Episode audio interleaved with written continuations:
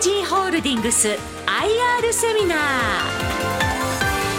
この時間は11月25日に開催したラジオ日経相場の福の神注目企業 IR セミナーから AMG ホールディングス IR セミナーの模様をダイジェストでお送りします。ご出演は AMG ホールディングス代表取締役社長長谷川勝彦さんです。この番組は証券コード8891東証スタンダード名称メイン上場 AMG ホールディングスの IR 活動の一環としてお送りします。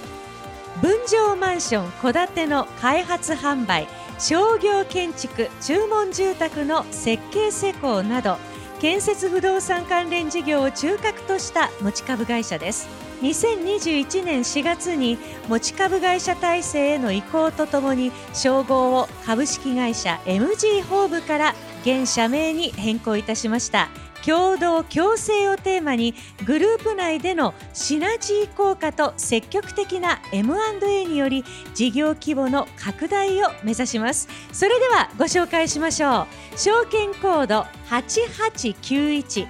東証スタンダード名称メイン上場 AMG ホールディングス代表取締役社長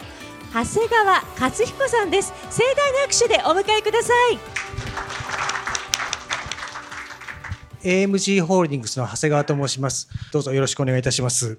まず会社の概要の方をですね、皆様にご説明させていただきたいと思います。弊社ですね、あの、AMG ホールディングスと言います。で、創業はですね、1986年の会社になっております。もともとですね、MG ホームという、えー、マンションの分譲会社を母体にしております。で、本社はですね、あの、あ地元の愛知県名古屋市、えー、中区ですね、まあ、錦ですので、ここのそばに本社を構えております。で、2021年の4月にですね、あの、持ち株会社化しまして、まあ、建設不動産をこれから伸ばしていこうということで、えー、2021年の4月に AMG ホールディングスという会社を発足させまして、現状、今、子会社8社でですね、あの、建築不動産をメインとした事業を展開しております。で、市場区分としましては、えー、東証のスタンダード市場と名古屋証券取引所のメイン市場に入っております。で連結のあの従業員数につきましては、現状、え前期末で約278名、で売上高としては228億、で今期の売上高の目標については、まあ、300億円でして、あの地元の会社としてですね、まあ、分譲マンションとかですね、分譲戸建ての事業もありますので、まあ、借入金のことをですね、まあ、抑制しながら、まあ、堅実に確実にまあ成長していける会社を目指していきたいなということが会社の方針となっております。で、事業会社なのちょっと説明をさせていただきます。まず一番最初がですね、まあ、アーキッシュギャラリーという会社でして、これあの、同じ中区の事務所に本店がございます。で、どういう仕事をしているかと言いますと、まあ、商業施設の開発とかですね、まあ、高級注文住宅、まあ、高級といっても2億とか3億とかですね、あの非常に高額な物件の注文住宅の設計施工と、それからまあ不動産の開発を行っていますと。で続きましてあの、えー、AMG の、えー、母体となりました MG ホームという会社でございまして、まあ、なかなか MG ホームという会社の名前自体はあの皆さんにちょっとご認識薄いかもしれないんですけれどもモアグレースというブランドでマンション事業を展開しておりまして特にあの一宮とですね岐阜の方ではおかげさまで供給頭数ナンバーワンということであのモアグレースと MG ホームは知らないけれどもモアグレースは知ってるよという方は多いかと思います。で、次にですね、MG 総合サービスなんですが、こちらはあの MG ホームが分譲したマンションの管理組合の委託を受けた管理組合の運営をメインにしております。で、続きまして、株式会社滝ハウスと。これ、あの、神奈川県の川崎市に本店がございまして、えー、西東京からですね、横浜までの間で、えー、分譲戸建てをしております。で、一部、まあ、あの、東京の方では注文住宅もしております。で続きましての株式会社ミライエなんですが、こちらのタキハウスの100%子会社となってまして、まあ、タキハウスの分譲した、まあ、企画した住宅を販売するという以外にも、他社さんが分譲しているものを積極的に仲介しております。で続きましての株式会社高垣組というところで、これはあの岐阜県のですね、郡上市というところに本店がございまして、創業まあ約70 7年目の会社でございます。で、えー、土木とですね、それから、公共、それから民間の建築系をメインにしております。で、続きましてあの、川崎ハウジングという会社でございまして、こちらの昨年のですね、10月に弊社のグループに入りました、えー、分譲戸建ての会社でございまして、えー本店はですね、熊本県の熊本市にございます。で支店がですね、えー、福岡県と、それから三重県ですね、三重県の中でもあの津と、えー、四日市の方に拠点がございます。で最後にハウメンテという会社は川崎ハウジングが分譲した戸建てについて維持メンテ保守管理をするという会社になっております。それであのまず事業のですねそれぞれの説明の方をさせていただきたいと思います。あの先ほどちょっとあのモアグレースの説明をさせていただいたんですけれども、あの分譲事業をずっとやってまして、え、合計で、え、2023年11月現在でですね、え、244戸、約6300戸のマンションを分譲しております。で、愛知県の一宮市とですね、岐阜県の方ではおかげさまであの供給頭数ナンバーワンということになっております。特にですね、あの一宮とかですね、岐阜の方でも、まあ、他社さんと差別化をするために分譲しておりまして、それどこかと言いますと、地区の差別化をしておりまして、まあ、他社さんがなかなかやりづらいところに供給をしております。例えば今現状売ってます一宮市の木曽川町とかですね、それから以前供給しました岐阜の岐南町というところはなかなか他社さんがやりにくい、まあ、あんまりやらない場所でして、でそこはあの長年三十数年ですね、そこを基盤に分譲マンションをしておりますので、顧客の基盤とかですね、まあ、ここら辺にお客さんいるよということのデータベースがありますので、まあ、それを活用して他社さんが供給しない場所にマンションを供給しております。で特に岐阜の方ですと、まあ、こちらの方にですね、今岐阜からお見えになっている方がいるかどうかちょっとわからないんですけれども、今の岐阜のですね、北側の、岐阜駅の北側ですね、ライオンズさんとかですね、非常に供給頭数増えておりますが、まあ、当社が今岐阜の方で得意にしているのがですね、一つ大垣寄りの西岐阜駅ですね。西岐阜駅からそれから岐阜の南側の加納という地区、こちらの方であの出しておりまして、特にあの西岐阜の方では他社さん全く供給していない中で、まあ、当社が土地が出たら必ず買うぞというところで供給を続けております。で続きましてあの不動産の管理事業なんですけれどもこれあのハウメンテとですねそれから MG 総合サービスがやっておるんですがこれあの完全にあのストックビジネスでして、まあ、あの費用がかかるというよりは、まあ、お金をと収益をですね安定的にグループにもたらしてくれる事業というふうになっております。で MG ホームの方ですねちょっとあの前期若干あの単身とか見ていただくと売上とか低かったんですけれども、まあ、低かった理由はですね前々期にまあ、ちょっと供給というか売れすぎたというかですね引き渡し個数が伸びすぎて翌期にちょっと予定していたものを前食いしてしまったというような状況になっております。で当期につきましては現状今あの順調に推移しておりましてで上期の頭数がですね竣工頭数があの若干低いとで下期の第4クォーターに3頭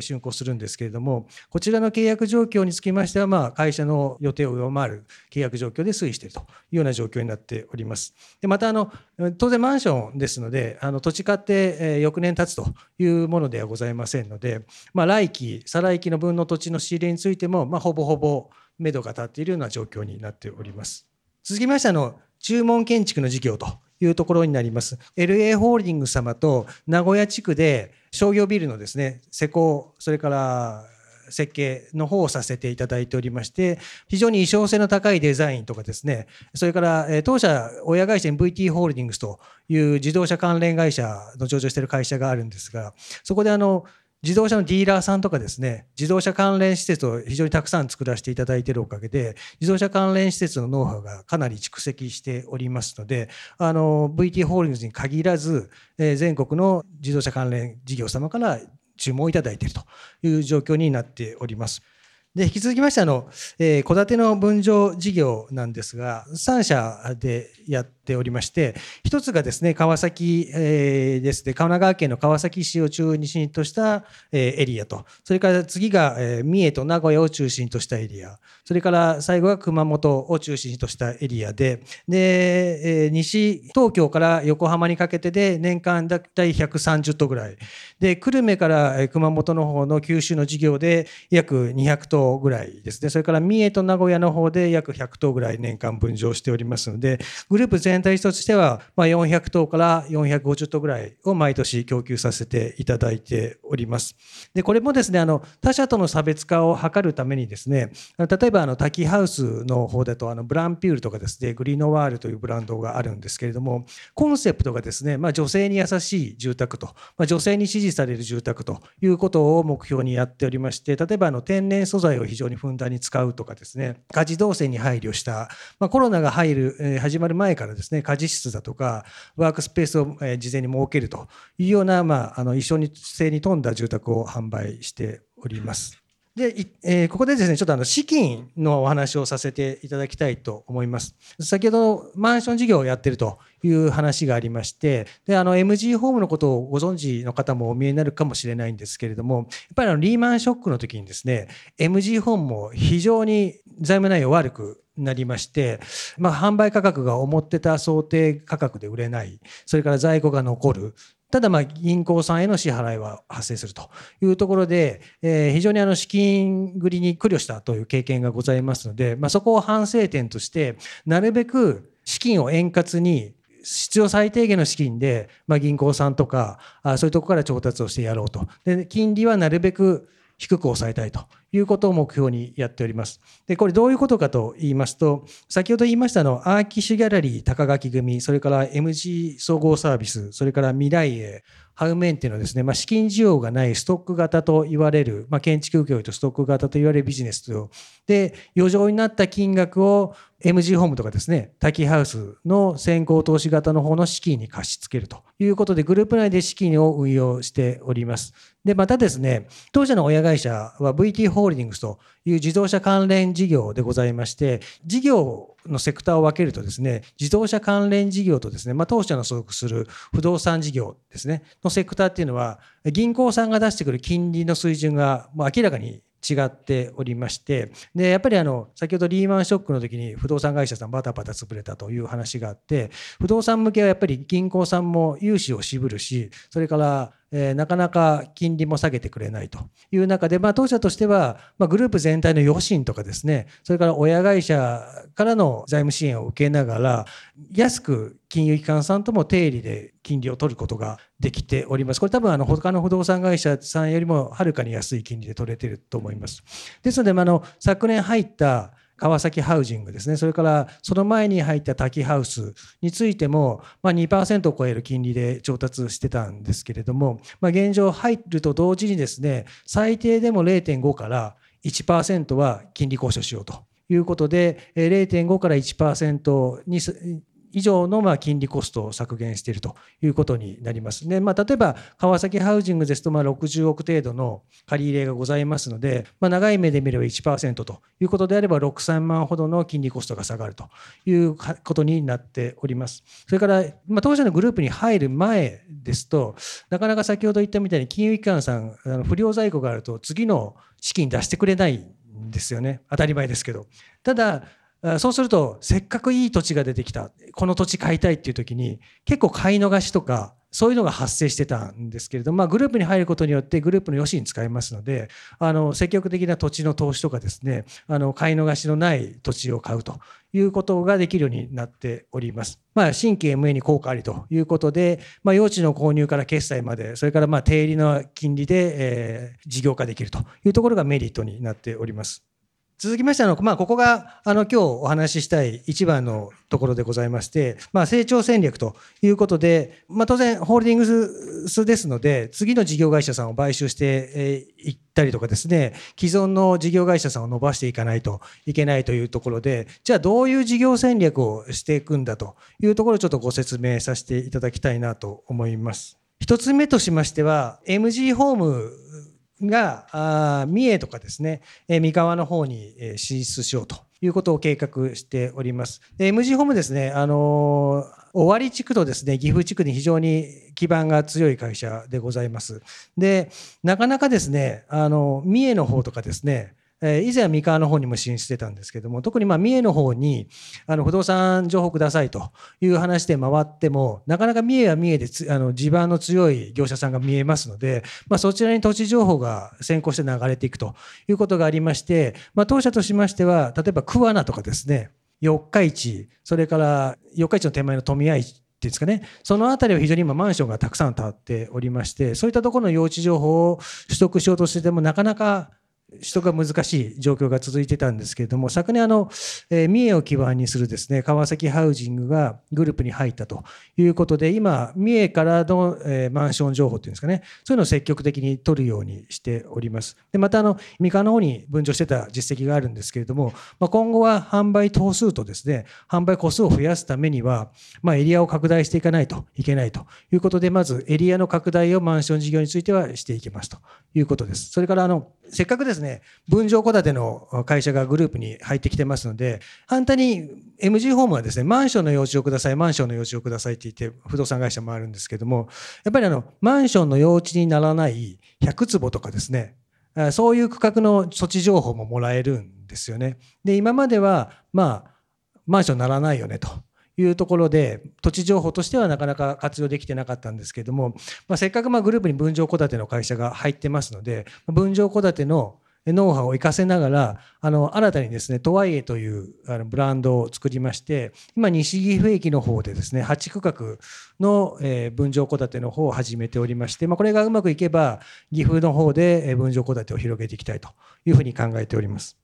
で、もう一つがですね、あの、こちらを非常に、あの、柱と考えてまして、で、今、あの、MG ホームが言った事業とですね、それから川崎ハウジングでご説明した事業というのはですね、まあ、あの、先ほど私がご説明した通りですね、先行投資型で非常に、あの、借入金が必要な事業となってますので、まあ、そこにかなり投資すると、あの財務バランスが悪くなってしまいますのでうちとしてはやっぱりあの建築それからこう商業建築ですね。こう開発とかを大きく推進したいというふうに考えております。まあ、具体的に何かと言いますとですね、今観光庁の方からもですね、あの話が出てますけれども、まあ、地方創生の切り札は DX だという話が出ております。でこれ DX ってまあ何かと申しますと、まあ、皆様の車でドライブされるとですね、ちょっと道の駅で休憩しようかということもあるかと思うんですけれども、道の駅の制度がですね、できてからですね、それが1993年にできておりますので、もう30年経っております。そうするとも30年前の建物ですと、かなり老朽化してきてる。で、直近経った、まあ当然規模の大きい綺麗な道の駅に比べると集客量がかなり落ちてきてますので、そういったところにリノベーションとですね、DX を活用した新たな商業施設にリフォームしませんかという提案を今後していこうというふうに思っております。であとですね、あの官民連携ということで、これも同じようにですね、あのバブルの最盛期だとか後にですね箱物行政ではないですけれども地方でたくさん作ったこう施設とかが負の遺産としてかなり多く残ってますのでそういったところにこういう活用の仕方をしませんかという提案をま積極的にしていこうというふうに考えております。今までのですね高垣組、まあ、それからアーキシギャラリーの建築請負の形態ですと、まあ、施主様がおられてこういう建物建てるんだけど作ってくれんかと。それから見積もりこれぐらいで予算これぐらいやれるっていう話だったんですけども、え今後はですね積極に提案していこうと、え建築を取りに行こうと。いうことを、え目標に掲げてやっております。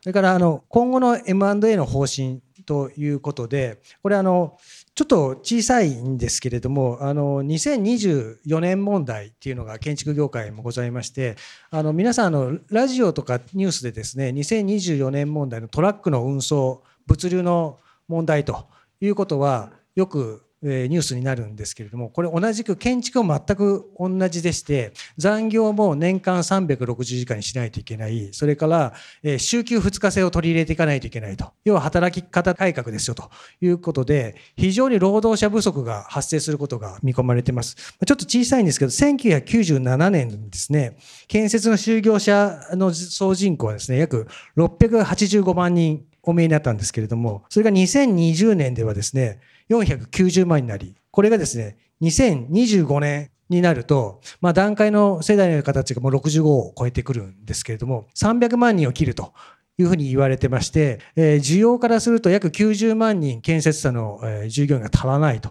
いうことになります。で、そうするとですね、何が起こるかと言いますと、建設の需要とかですね、物を建てたいという要望は減ることはないんですね。去年実績で、えー、約70兆円の建築の発注総額がありまして、で、25兆円が公共、で、45兆円が民間ということになっております。そうすると、需要は減らなくて、作る人がいないと、結局作れないっていうふうになります。そうすると何がこう起こるかというと、作り手が作る物件を選べるという時代が来るというふうに思っております。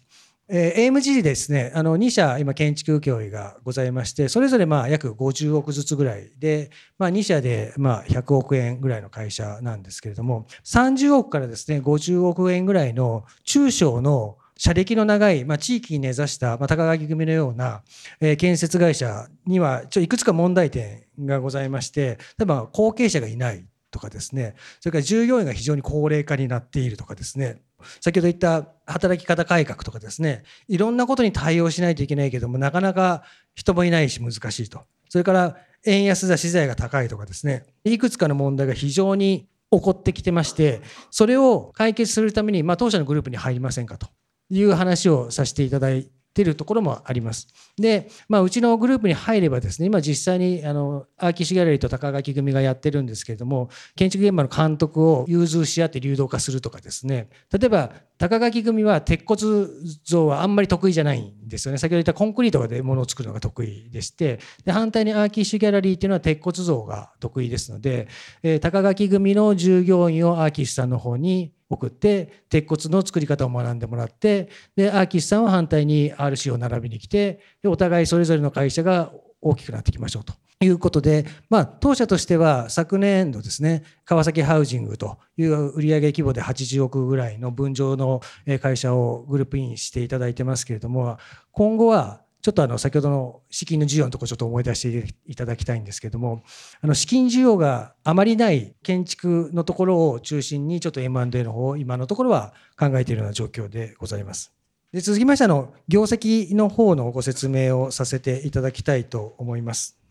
業績ですね、まあ、あの今期の売上高につきましては、まあ、300億円を目標にしてまして、進捗率がまあ43.9%となってますが、こちらの方ですね、あの先ほどちょっと MG ホームの話をしましたが、第4クォーター、あの2月、3月に竣工するマンションが3棟ございますので、まあ、どちらかというと下期にもうすでに売上と利益が寄っているということになりますので、当社としては、あのまあほぼ計画通りに事業が進んでいるというような状況になっています。このあのセグメント別のですね、第4四半期の売上高の比率と、注文建築というのが35.1%となっておるんですけれども、先ほど申し上げた通り、この分譲マンションとですね、分譲戸建てが比率が高くなると、やっぱりキャッシュフローがかなり悪くなりますので、こちらのところを45%ぐらい、注文建築を45%ぐらいには将来的には引き上げたいというふうに考えております。で、利益の計画につきましても、まあ、営業利益で、えー、通期で16億円と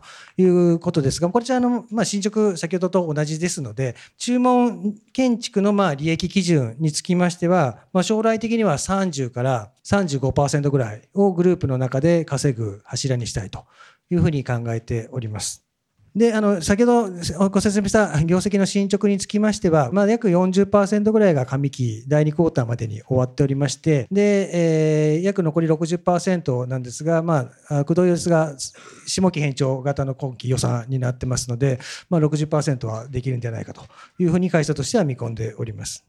で、あの、最後に、あの、株主の還元ということです。2021年からの株価の推移となっておりまして、まあ、2021年の3月にですね、862円でした。で、2022年のですね、10月に川崎ハウジンがグループインしましてでその時あのたまたまですね今回ご招待いただいてます日経さんにですね福岡で IR のセミナーをさせていただきまして、まあ、せっかくあのグループに九州の会社が入ったんで、まあ、九州の会社さんに、まあ、AMG ホールディングスを知ってもらおうということで福岡で IR をさせていただきました。でその時が約1300円の株価でしたので、まあ1年でまあ600円ほど上がるというような状況になっておりまして、会社の目標としてしては、まあ、早期に目標株価3600円で、時価総額100億円を目指したいと。でこれを通過点にして、さらに伸ばしていきたいというふうに考えております。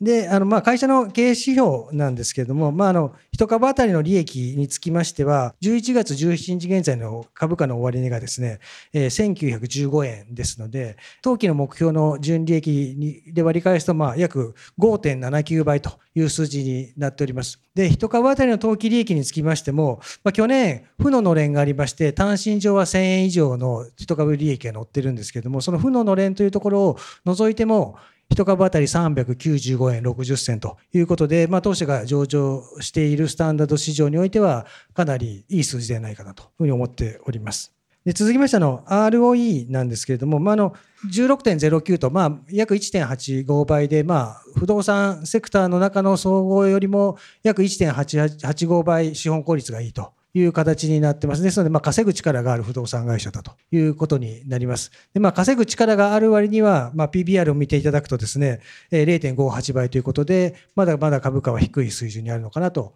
いうふうに当社としては考えているような状況でございます。で、あと、配当の方針とかですね、配当成功につきまして、まあ、当社の方針としましては、確実に配当を実施すると。それから、ちょっとずつですけれども、増やしていくということを目標にしております。なかなか、ある一定程度のですね、先ほど申し上げた分譲事業をするためには、キャッシュが、手持ちキャッシュがいるものですから、ちょっといきなり配当成功じゃあ30にするかというと、え手持ちのキャッシュがなくなって、お金がお金を生まなくなる状況になりますので、そこはあの会社として勘案しながら、株主の皆様には毎年毎年増やして配当できるようにということを考えております。で、当期につきましては、あの、12月に中間配当が実施されますが、あの、初めて、えー、今まで期末配当一辺倒だったんですけれども、まあ、中間配当ができるというふうに定価変更しまして、まあ、今後は中間配当もしていこうということを思っております。以上があの当社の簡単なご説明になりますので、あの証券コードのですね、あの8891の早食いというところをですね、ぜひよろしくお願いいたします。ありがとうございました。どうも長谷川社長ありがとうございました。熊本、やはり TSMC さんの第3工場でですね、直近だと T&S が爆投したと思うんですけど、その関連銘柄としては非常に注目できるかな。例えば TSMC 初任給で今、スマホで今検索したんですけど、28万円なんですね。で、第1工場、一番最初の工場だけで1200名を雇うと。いう形でですね、やっぱりここ大きなですね、ビジネスチャンスが今熊本にあると。で、その、やっぱり、今から熊本にどっかの会社が行っても、なかなかビジネスできないですね。これ不動産業ってそうですよね。やっぱり地元に根ざした会社が強いと。いう形で言えば、やはり地元に根ざした会社をですね、今後 M&A ですね、数多くやはりですね、買収していき、で、逆にそういう企業っていうのは割安なんですよ。だから、負ののれんが出る可能性があるという形で言うと、次のやはり M&A が期待できる、えー、AMG ホールディングス、僕は非常に大きな期待感があるかなというふうに思います。AMG ホールディングス IR セミナー、ご出演は証券コード8891、東証スタンダード名称メイン上場、AMG ホールディングス代表取締役社長、長谷川勝彦さんでした。皆さん盛大な拍手をお願いいたします。どうもありがとうございました。